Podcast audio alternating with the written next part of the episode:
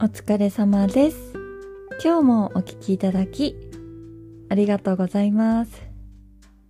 最近ですね、あの、実家に帰った時に、ちょうどね、姪っ子たちも来てて、で、姪っ子たちはさ、そのうちに遊びに行った後、お祭りにね、行くってなってて、で、浴衣をうちの母に着させてもらってから行くってなってたんですね。でさ、その時ちょうど、あの、私の義理の妹、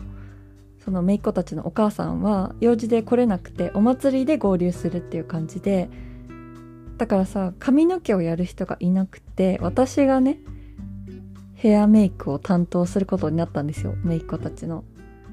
で、どういう髪型にしたいっ、希望とかを聞いてたんだけど、うちの姪っ子ね、お姉ちゃんの方は、ものすごいテンパーなんですよ。くるくるの髪の毛なのよ。で、妹の方は、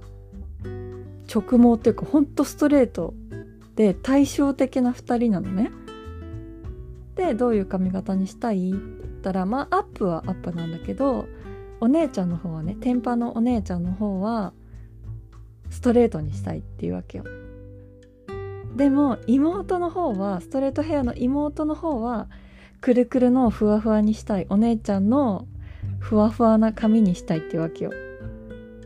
だからさ、なんかないものねだりっていうかさ、こんなさ、ちっちゃい子たちでもさ、ないものねだりってあるんだなと思って。まあ私からしたらね、どっちもね、十分可愛いんだけど、だからね、ここ希望通りに、こうお姉ちゃんは、こういつもくるくるだからね、こうストレートにしてあげて、で、妹の方は、もういつもさ、ストレートだから、ふわふわにしてあげたらさ、なんかお互い喜んでて、いやー、こんなちっちゃくてもね、ないものねだりって、本当にあるんだなと思って。で、私のね、最近の、ないものねだりとはね、ちょっと違うかもしれないけど、私ね、おでこがね、広いのがすごいコンプレックスで、で、本当におでこちゃんなんですよね。で、ずっと前髪で隠してて、まあ大人になってからね、まあ、なんとなく折り合いをつけて過ごしてたんだけど、まあでもさ、おでこ目立たなくできるんだったら、まあちょっと整形とかはさ、大掛かりなやつは考えてないけど、まあ簡単におでこをね、目立たなくできるんだったら、いや、したいですよ。でもまあ折り合いをつけて過ごしてたんだけど、今回さ、おでこがさ、もうアトピーで大変なことになっちゃって、で、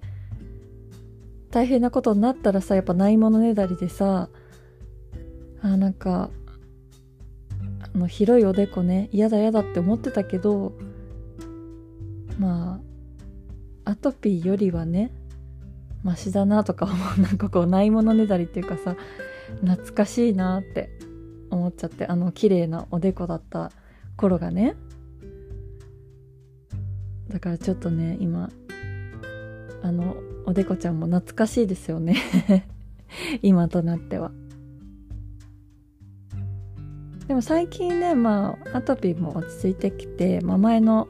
お肌に戻ってきてるので、ちょっと一安心というかさ、やっぱりさ、こう、1ヶ月2ヶ月はかかるんですね。なんかやっぱターンオーバーってさ、人によって違うかもしれないけど、30日から60日って書いてあったので、先生もね、まあそんぐらいはかかるでしょうねって言ってたので、まあその通りになりました。今日もお聞きいただき、ありがとうございました。ご意見、ご感想をお待ちしております。